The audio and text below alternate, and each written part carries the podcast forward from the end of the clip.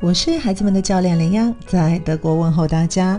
今天还是要分享作业指南，小学五年级到初二的父母篇。在小学一到四年级里呢，我给家长的建议啊，在这个阶段里依然有效，请家长呢结合来看，尤其呢在尽可能少的帮助你的孩子这点上，在这个年龄段会显得更加重要，需要建立孩子理解的家庭作业规则。家长呢可以不定时的检查，哎，孩子是否有坚持在执行？重点是孩子真的理解以及作业的合理规则。父母要检查下自己，哎，是否每天必问：你什么时候开始做作业？你做完作业了吗？只要这样开头了，那么你后续的所有其他谈话内容，基本上在开始做作业之前就给足了孩子学习压力了。所以，我们在这个父母篇里面给大家提四个方面的建议。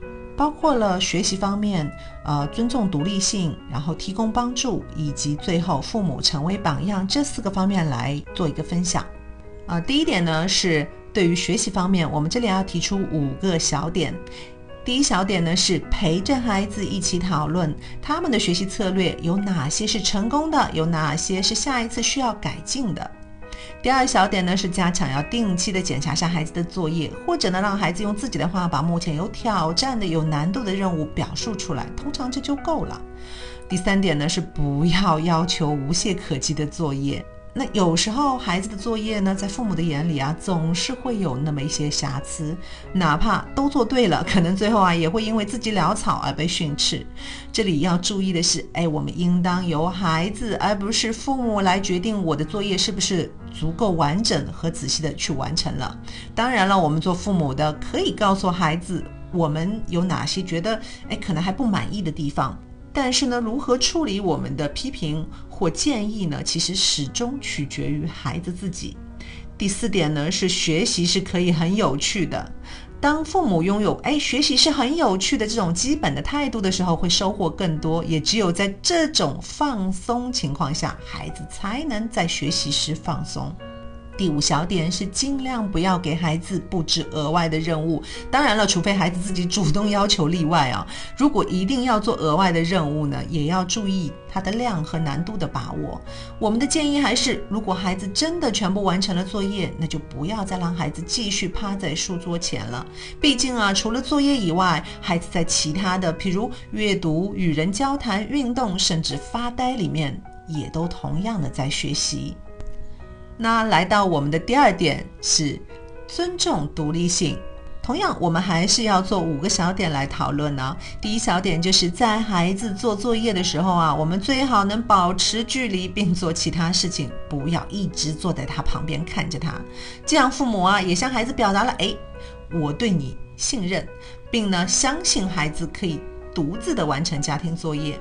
第二小点，不要盯着孩子的一举一动。让孩子呢有被监视的感觉，但是呢，孩子需要清楚的知道，哎，可以和父母对于所有的问题和困扰进行讨论，并可以共同的去解决问题，让孩子觉得呢，他们在需要的时候可以获得帮助。第三小点呢是不要多说话，一直碎碎念，以使孩子呢有足够的机会去独立的思考。我额外加这一点呢，是因为这点对于很多妈妈来说真的好难做到啊。第四小点呢是，如果有些功课任务太困难或者有些艰巨的，那父母可以在孩子同意的情况下面，哎，我们写一张像小小的备忘录这样子给孩子，就小小的纸条，剩下的呢就交给孩子自己来完成了。第五小点呢，是有一些孩子啊，可能在这个期间他会拒绝父母的帮助和控制，那想要自己来掌管学习，其实这也是应该被尊重的。当孩子他在学校出现了一些困难的时候，那同样的，其实也对孩子提了一个要求，就是需要他重新的去思考这个问题，然后去自己的去解决的一个能力。再来讲我们的第三点，提供帮助，这里呢是分三小点来分享。第一小点是孩子的方法，有时候可能。入不了父母的法眼，这个时候重要的是要优先考虑孩子的方法，顺着他们的思路去解决。如果一味啊只坚持教孩子你自己的方法，对于这个年龄段的孩子来说是没有帮助的。第二小点呢是，当孩子有问题的时候，你就试着帮助孩子准确的找出这个问题的所在，不用把所有的都从头到尾开始讲。你的孩子啊会很没有耐心听的，要说到点子上，只要解释真正引起麻烦的那个地方就可以了。最后一小点是赞美孩子，我们正面的评价可以激励孩子，比如说，哎，我看到你坚持遵守自己的家庭作业完成时间。再比如，我看到你专注于自己的学习，正向的赞美和评价都可以很好的去激励孩子。第四点要讲的是父母成为榜样。很多父母呢可能会跟自己的孩子抱怨，哎，自己的工作究竟有多累，对吗？赚钱多不容易，然后令人烦恼、疲惫，甚至呢有时候领导同事有多愚蠢。嗯，这样的话，孩子也很容易的学会经常抱怨自己的学习和职责。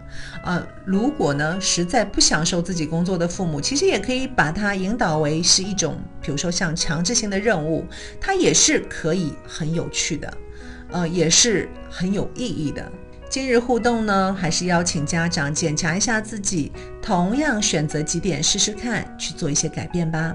最后呢，我还想再做一个说明啊，因为呃近几期的我们所有对于家庭作业的一些干货的分享啊，呃是需要大家的一个行动调整去配合的，光听的话其实我们没有太大的一个效果，呃所以的话还是鼓励大家，哪怕只要一两点。你去坚持去试试看，看看有没有效果，适不适合你们？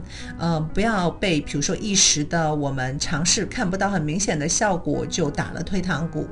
我们要相信天下的方法有千千万万种，总是有适合自己的一些比较好的方法。不要因为一时，比如说才尝试了一个星期失败的这种经验，来打击我们自己的自信心。大家加油哦！那真正的问题其实是只有你去做了、去尝试了才会有的。那如果大家有一些问题的话，也都欢迎大家来留言。那我很乐意能给大家做进一步的引导和解答。如果喜欢我的分享，欢迎点赞转发，谢谢你的宝贵时间。